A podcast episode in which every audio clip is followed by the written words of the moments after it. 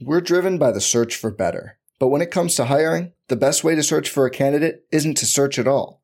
Don't search, match with Indeed. Indeed is your matching and hiring platform with over 350 million global monthly visitors, according to Indeed data, and a matching engine that helps you find quality candidates fast.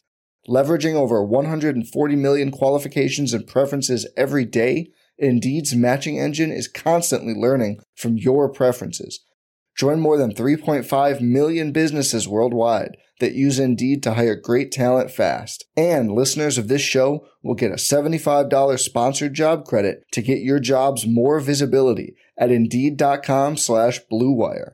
Just go to Indeed.com slash BlueWire right now and support our show by saying you heard about Indeed on this podcast.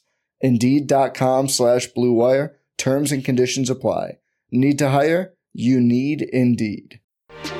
Mahomes has the time, delivers perfectly downfield. Touchdown, Patrick Mahomes with a rope. This one, Adams, touchdown.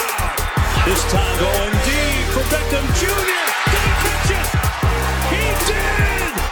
Hello, everyone. Welcome back to RotoViz Overtime on RotoViz Radio, brought to you by Blue Wire. My name is Colm Kelly. You can follow me on Twitter at Overtime Ireland. And as always, I'm joined by Shawn Siegele, co-host here of the RotoViz Overtime podcast, co-host of Stealing Bananas with Ben Gretch.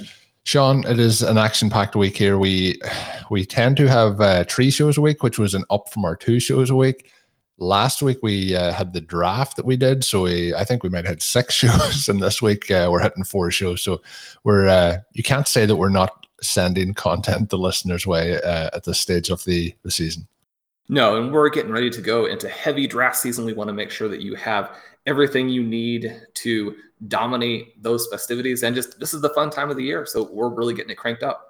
Yeah, it's going to be fun. And you mentioned leagues. Uh, I had a few emails this week for people interested in some basketball listener leagues. I know people are looking to see for, for different options to compete against myself and Shawn.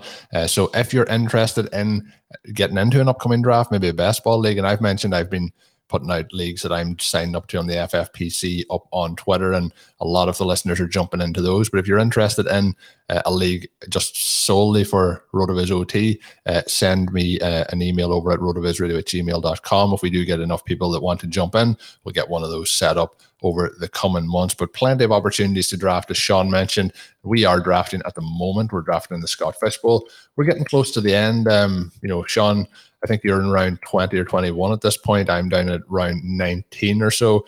Uh, I think I'm actually into round 20 at this point, but uh, it's going through not too bad. I see some divisions are uh, going incredibly slow, but uh, we both drafted out of the third spot, so it'll be interesting to just have a quick glance at how our teams are going. We did inform the listeners last week that we were identical in our first two starts. It was Travis Kelce and Tyreek Hill. I actually looked uh, after it, and there was nine combinations off that start. So it's quite interesting that there's nine out of I think it's nearly 1900 people, but two of those uh, were hosts of this podcast. So that is we we definitely uh, got something there. But when we look through it, then uh, just a recap of kind of how the teams have gone. Uh, I I did take Stefon Diggs in the, the third round. The one that I'm interested to get your thoughts on here is uh, in your in your draft, um, it was a situation where TJ Hockenson went one pick before your pick in the third round. You took Justin Jefferson. In my league, in the fourth round, I doubled down on the tight end. I took TJ Hockenson and I had the opportunity to get Jefferson. He went a couple of picks later. Would you have taken Hockenson over Jefferson, or was Jefferson always the pick there for you? I was planning to take Hockenson, but as I look back on it, I think even with the big emphasis that tight ends should have in this format. The Jefferson probably is going to outscore him this season. And I was able to get a lot of tight ends that I liked later. I kept loading up on them the rest of my draft, continued to uh, not care. Right. It never started a tight end run. The rest of my league mates are, are very willing to go uh, with really probably just the tight end starting, not planning to use their other tight ends in the flex. And so I like the way that this developed. Hockenson, definitely someone that we really like, but Jefferson in that spot in the fourth round, I think is an almost no brainer kind of pick. Colm, we actually were talking a little bit about SFB on stealing signals, this idea of using some unique formats to force you to think, force you to sort of reset and go through really what you want to do. Make sure that your normal approaches work and to be creative. And it was interesting with that. I thought that there were a handful of teams. You mentioned that we were a couple of teams that started Kelce Hill. I was not able to get Stefon Diggs. He was actually gone when it came to me in round two already. You were able to get him in round three. We had Drew Dinkmeyer on Stealing Bananas this week. He and Ben were also two of the other guys who were able to do this Hill Diggs lineup. So you're in some very good company with that Hill Diggs start. How do you feel as you move down with your quarterbacks here, having not gotten them early? You have Ben Roethlisberger in round six, then Zach Wilson, the rookie, in round 10. Your team is loaded, right? You have McLaurin, Aiyuk, Shenault, Landry also added in with those tight ends. Are you comfortable with with where you are at the quarterback position in this league, where not only is it super flex, but as listeners who uh, participated on the Scott Fish show know that it's not just Superflex, but it's super flex where the top quarterbacks are really separated from these guys who might even get you negative points on a weekly basis. Yeah, I think uh, comfortable um, is a very strong word to use, um, but they were the options I think available. The reason I went that we did actually touch on Ben Roethlisberger in one of our recent shows to say that we didn't think that he, I think it was on our draft when we were doing our live draft that he's going at a spot like that is so much beyond what I think he should be. So he was at that point, uh, and I know Ryan Fitzpatrick is the other option. We've talked about him a few times. I know you drafted him a couple of rounds later. But Roethlisberger for me is the last clear, clear starter. I suppose we could go for Daniel Jones or Sam Darnold, but they, for me, were falling really into that negative territory off the turnovers and so on. So the last starter that I thought could put up numbers far exceeding where he is. My intention in this, and this is what I kind of decided after the the start that I took was it's likely going to be a case I'm going to be starting one quarterback throughout the season. I, I, I think that it'll be tight end or wide receiver in the the flexes and the super flex position. Um, that now could really come back to haunt me, but I was just trying to diversify a little bit away from what the field would be doing. You know, it'd be nice to win my division, but the goal here is to to try and do something different than everyone else is doing when we get to those final stages. So overall, I think the the team at wide receiver, I think, is in a phenomenal position. I did go for Noah Fant, who you also drafted. So I went for three tight ends in those opening seven rounds. And it was just to try another way of trying to kind of diversify a little bit. Then I think there is teams who have really neglected the tight end position. So I think there'll be struggles there. I guess that those teams will be saying that I really neg- neglected the running back position. Um, but in, in that situation, I think I've actually rounded it out pretty well. Uh, we've got a lot of those candidates that we've been talking about on a lot of shows. Um, you know, Zach Moss, um, uh, I went. I got Jamaal Williams, um, Philip Lindsay, Rashaad Penny, uh, Kenneth Gainwell, and then Stevenson as well of the Patriots. So, look, I, I think some of them are probably going to work out, but running back is going to be going to be a little bit interesting. But I think when you're drafting at this stage, before we've had preseason, you get as many kind of names in there as you can. I think we should we should fill out. But I, I I'm I'm pretty overall happy with how it's filled out. The one thing I did notice looking at my draft board and looking at your draft board, there is a number of players that are the same, but I'm interested to find out how you got them all at a round or two rounds later than I I got them in my drafts. That's the thing I, am interested in. It's interesting to see how the different ADP filled in both of them, but there's uh, quite a few guys. Uh, I drafted uh, Fant in the seventh. You got him in the eighth, so there's only a sixth pick, six pick difference there. But uh, some of the other guys then that we did end up having the same uh, Rashaad Penny. You got him in the 18th round. Uh, I drafted him in the 16th round. Uh, so there's a couple of guys like that um, that I've I've obviously gone and got a lot earlier. Uh, what what was the secret there, Shawn? Uh, just luck, right? Obviously, uh, I, in looking at the two drafts, I do see that I was able to get Laviska Shenault two rounds later than you. But by contrast, you were able to pick Zach Moss in round 12. Uh, you actually had the choice between Moss, Conner, Darrell Henderson at that point. I mean, those are all home run options. I mean, you, you, almost have to be disappointed that you couldn't make multiple picks there. Moss was long gone by that point in my draft. Now, because I did go for Akers as my one early running back, I wasn't too worried about trying to get any running backs in that area. I picked Tyler Boyd instead of Moss at that point.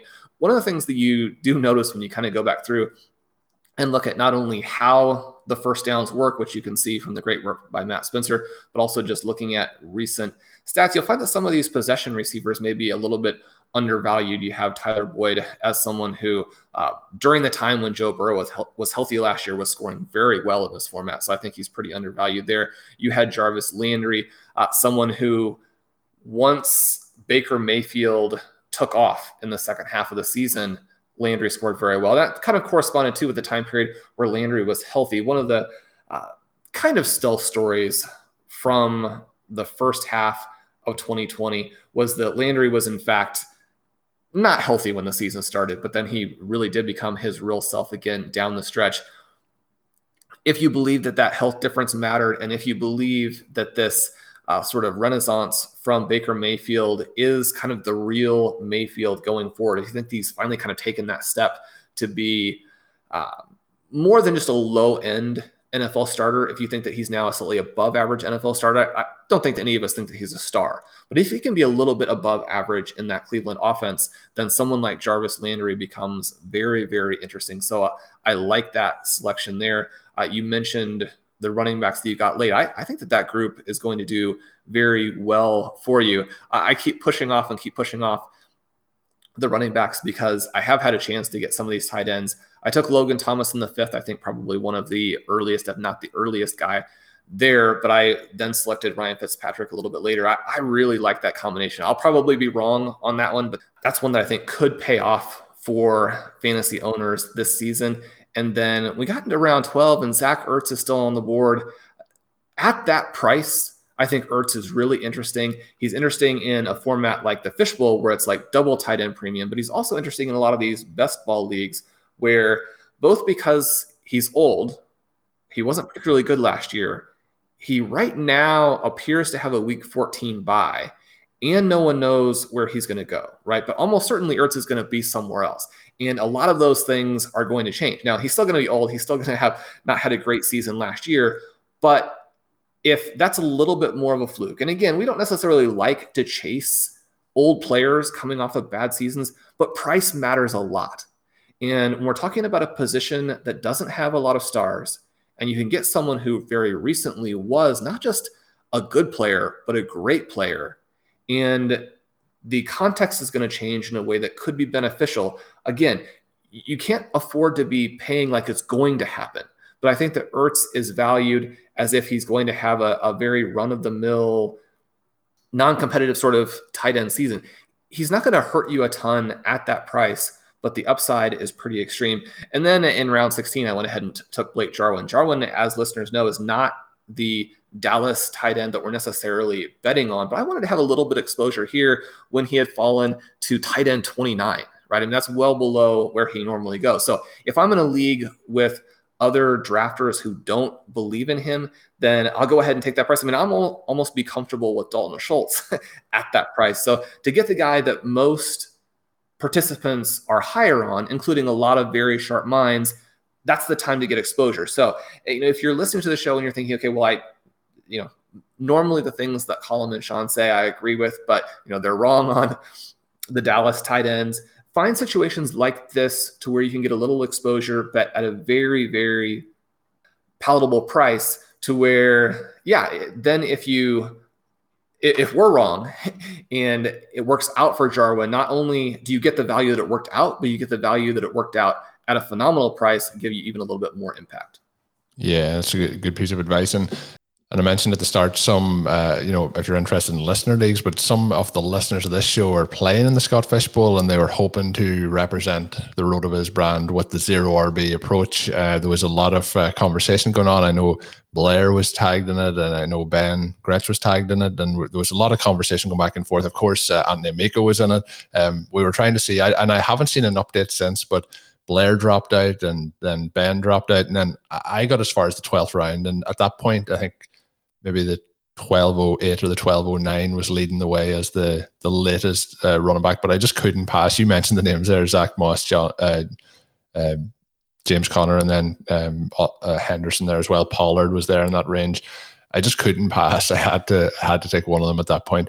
Um, but I did then just flipped the switch completely. So in the next uh, in the next seven picks, I took six running backs and the kicker. So I, I really went uh, running back uh, crazy at that point. But that was a, a, fun little bit. So I must check up to see where where it ended up. Who took the, the latest running back? But uh, it was it was a fun one.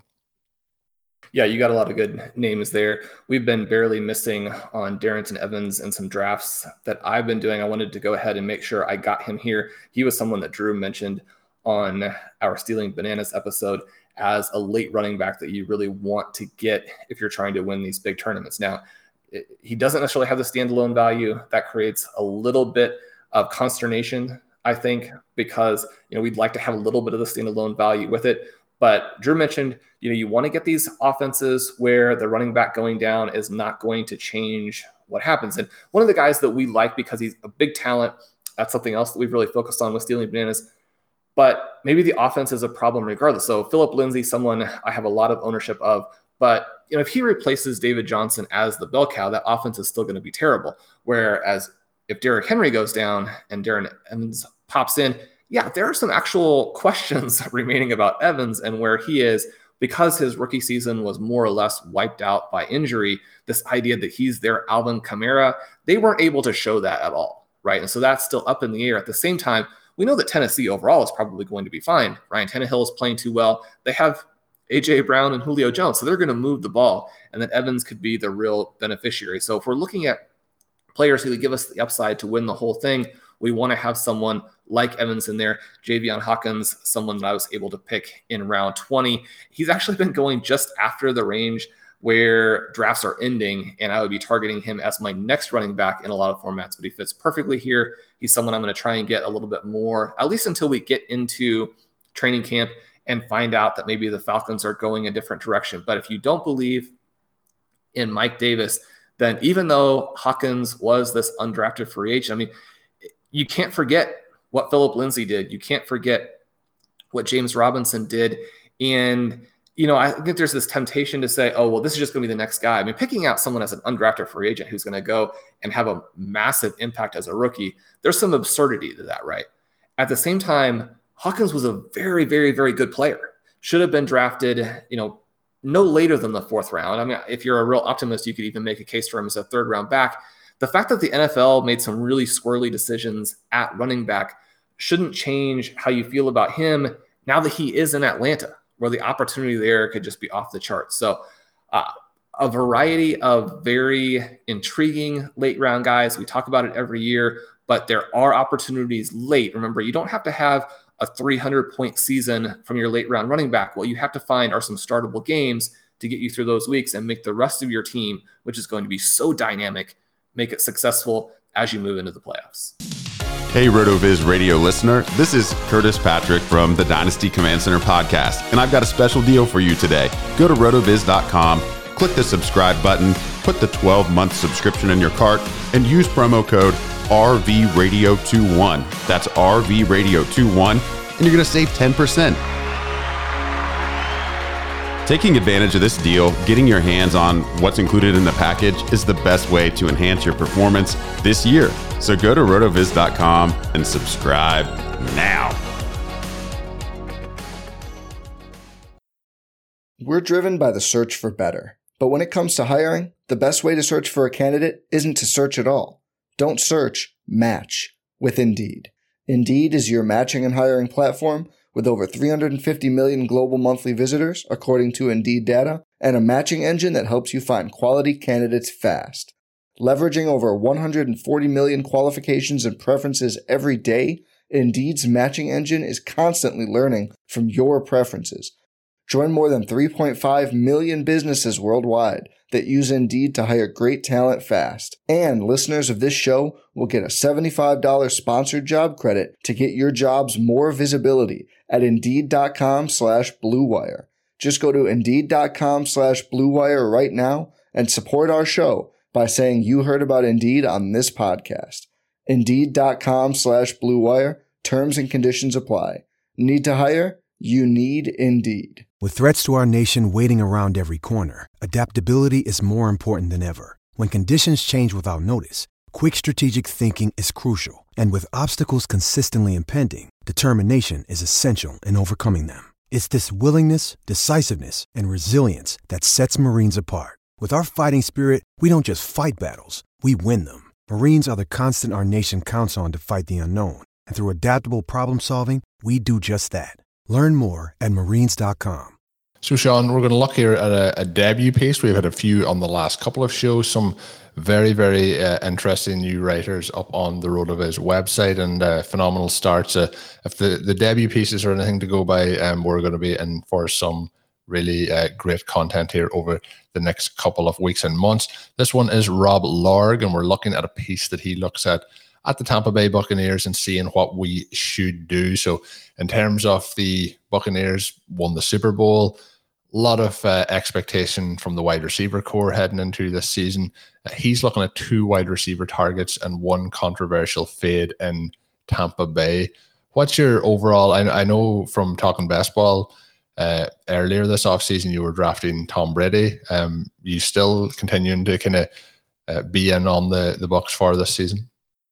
Definitely, and and in on Brady, I've talked about how I think that he's one of those guys where if you miss on these elite dual threat quarterbacks, then you do have some players who can help you bridge at least part of that gap. And I think Brady is one of the guys. One of the things interesting here about Rob's piece is that there is a lot of different evidence pointing in different directions about the Tampa Bay wide receivers, right?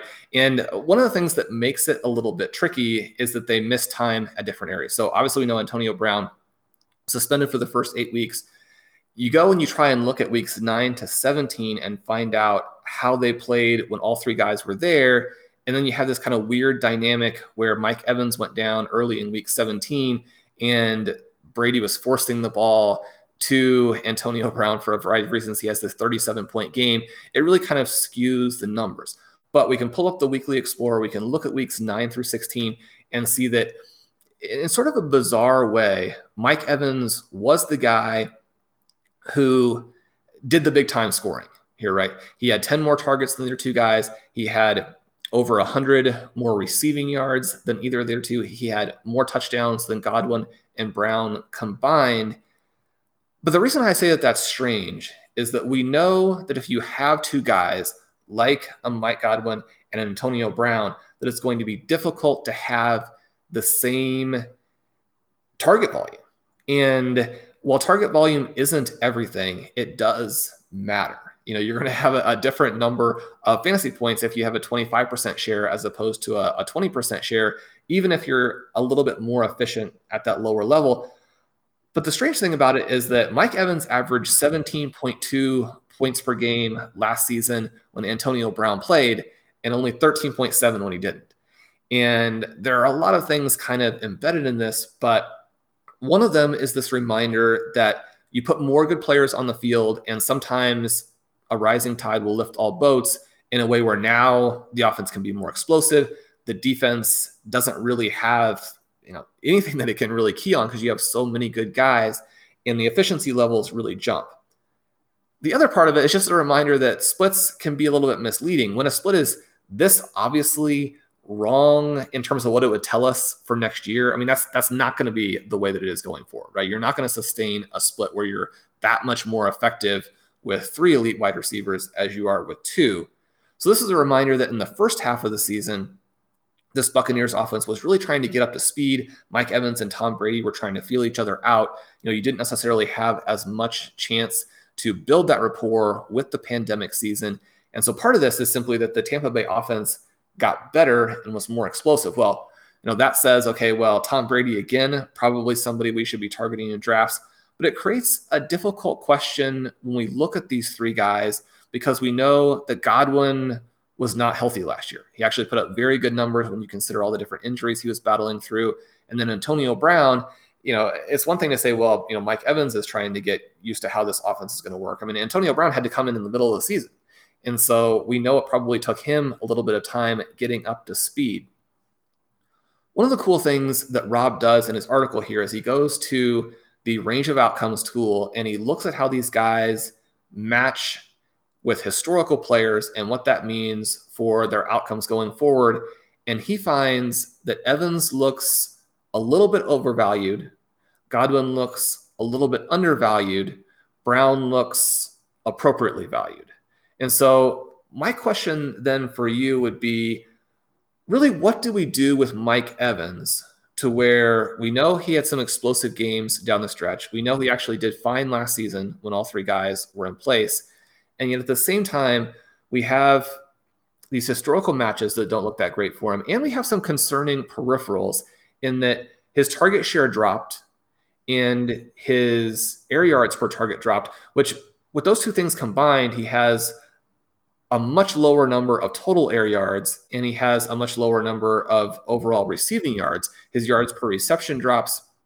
A little bit of that is covered over by these 13 receiving touchdowns. Now, one of the things that I've been emphasizing to people when they talk about this and they say, oh, well, he's got to have a big regression in that category is that, you know, we talk a lot about the freak score. Matt Spencer had some great info recently on that, showing just how well it is projecting these touchdown scores. We know Mike Evans fits perfectly what you want in someone who both is going to be a red zone threat and a vertical along touchdown threat. Now he's with probably the best quarterback that he's ever played with. You'd expect this offense to have a huge number of passing touchdowns, and a lot of those are going to go through Mike Evans. So we have evidence that points in a lot of different directions. I think makes it tricky to decide really what we want to do. So, Colm, I'm going to throw this question to you for today's show. How should we attack this Tampa Bay offense, knowing that there is uncertainty, knowing that we're not necessarily going to always get it right, but in terms of creating exposure, trying to get as much upside at the price as we can and limit our downside, how would you be drafting these three guys? You mentioned Evans, and if we look through those numbers from when he was drafted, yeah, it was his lowest target share, but it was the lowest target share by quite quite a way, um, four percent lower than any other year, and most of his years it's six percent lower. So, um, quite quite a drop when we look at it just from that way. But it was the first time where there really was a, third wide receiver um, off any standing involved in it. But you mentioned the air yards, and they did drop quite significantly, and it was his lowest of his career. So the one concern with him would be if the uh, if the touchdown volume isn't there, which he has been pretty consistent throughout his career at getting those touchdowns. My, my concern would be how much it falls off. So if he has a six touchdown season this year with the, same overall numbers, it is going to be a disappointing season based on his current ADP. Um, I think Antonio Brown is an interesting one, and this is where it comes into the morals, uh, the dilemma. I, am not going to say that I'm the, the best morals in the world or, or, anything like that, but Antonio Brown has done a lot of stuff that I would question, and uh, that's one of the reasons I, I, think his ADP is a fair value. I, haven't drafted him as as of yet this offseason. I, I probably won't just just purely because of that, but. I think that his ADP is fair. I think there is upside there. I think when we look at what Tom Brady has done with wide receivers playing in that sort of Brown role where there's those short intermediate routes has been very, very consistent over his career.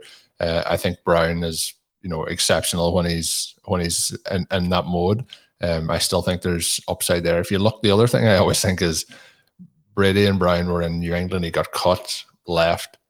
Brady goes to, to Tampa and basically makes the case that we need to sign Antonio Brown. I think there's a lot in that relationship. And I think that shows how much he thinks that Brown can mean to this offense. So Brown at his value, I think, is the probably the, the best one to target um, if you're looking for value.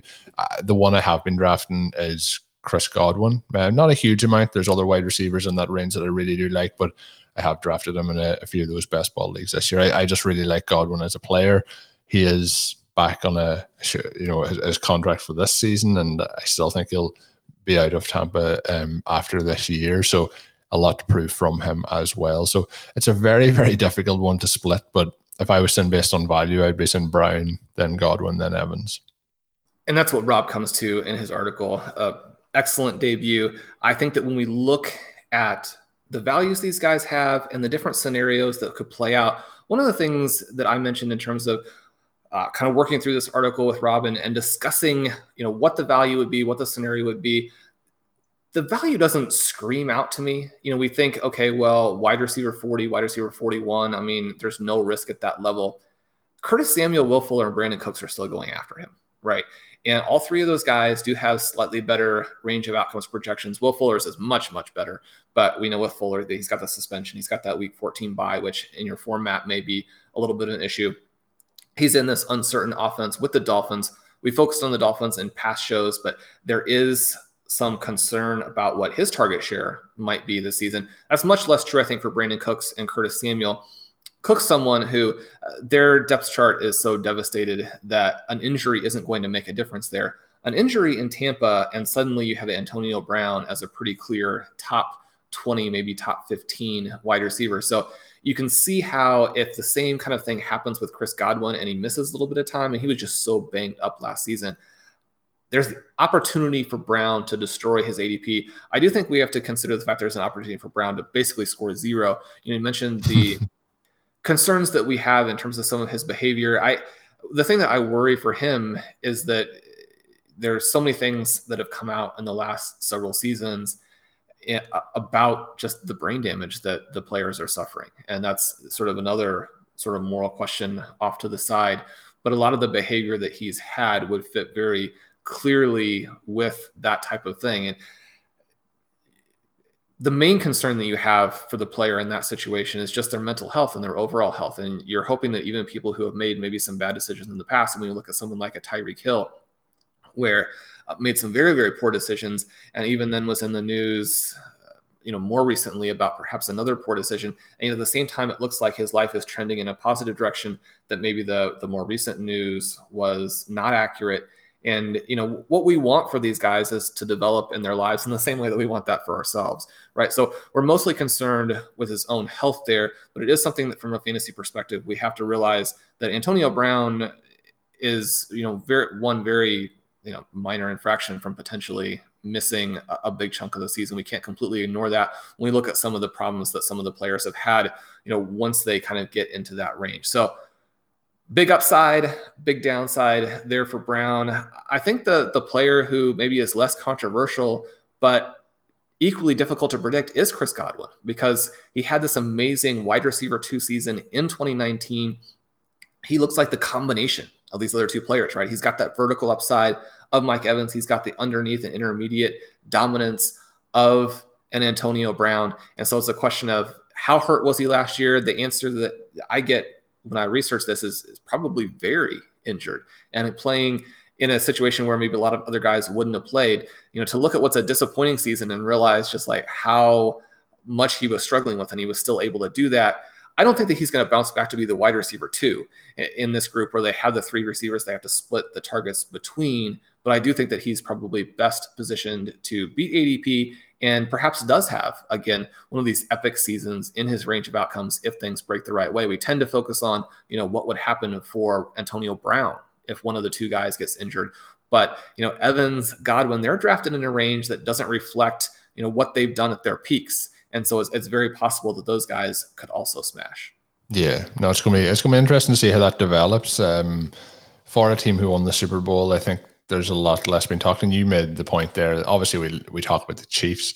Um, we have Patrick Mahomes, what they're doing, but when we see where the likes of Kelce and Hill are drafted, and then we see where you know Godwin and uh, Evans have been drafted. There's obviously a, a, big gap in that ADP as well. So um, it's going to be interesting to see how the the Bucs plays out this year. At some point, Tom Brady is going to have to stop throwing touchdowns in the NFL. I, I really have given up on guessing when that is going to be. Uh, it just seems to to be a continuous process for him. But that's going to bring us towards the end of today's edition of the podcast, the third one of the week. We had two shows with Travis May already this week. Uh, if you haven't checked them out, head back, have a listen. Talked a lot of college and Devy players that uh, will be interesting for you in your future leagues, I guess, in terms of uh, dynasty and uh, then eventually into your redraft leagues as well. As always, you can get yourself a 10% discount to a RotoViz NFL pass. All you have to do is add the code RVRadio2021 at checkout. Go to rotoviz.com forward slash podcast for further information. And that is going to get us to the end of today's show. Drop us a written review on your favorite podcast app. You can give me a follow on Twitter if you do so wish at Overtime Ireland. And Shawn Siegele, as always, is a co host here. Check out Shawn's recent work up on rotoviz.com, as well as Stealing Bananas podcast with Ben Gretch. Until we're back on Saturday with another podcast, have a good one. Thank you for listening to Overtime on RotoViz Radio. Please rate and review the RotoViz Radio podcast on iTunes or your favorite podcast app. You can contact us via email at rotovizradio at gmail.com. Follow us on Twitter at RotoViz Radio. And remember, you can always support the pod by subscribing to RotoViz with a discount through the RotoViz Radio homepage, rotoviz.com forward slash podcast.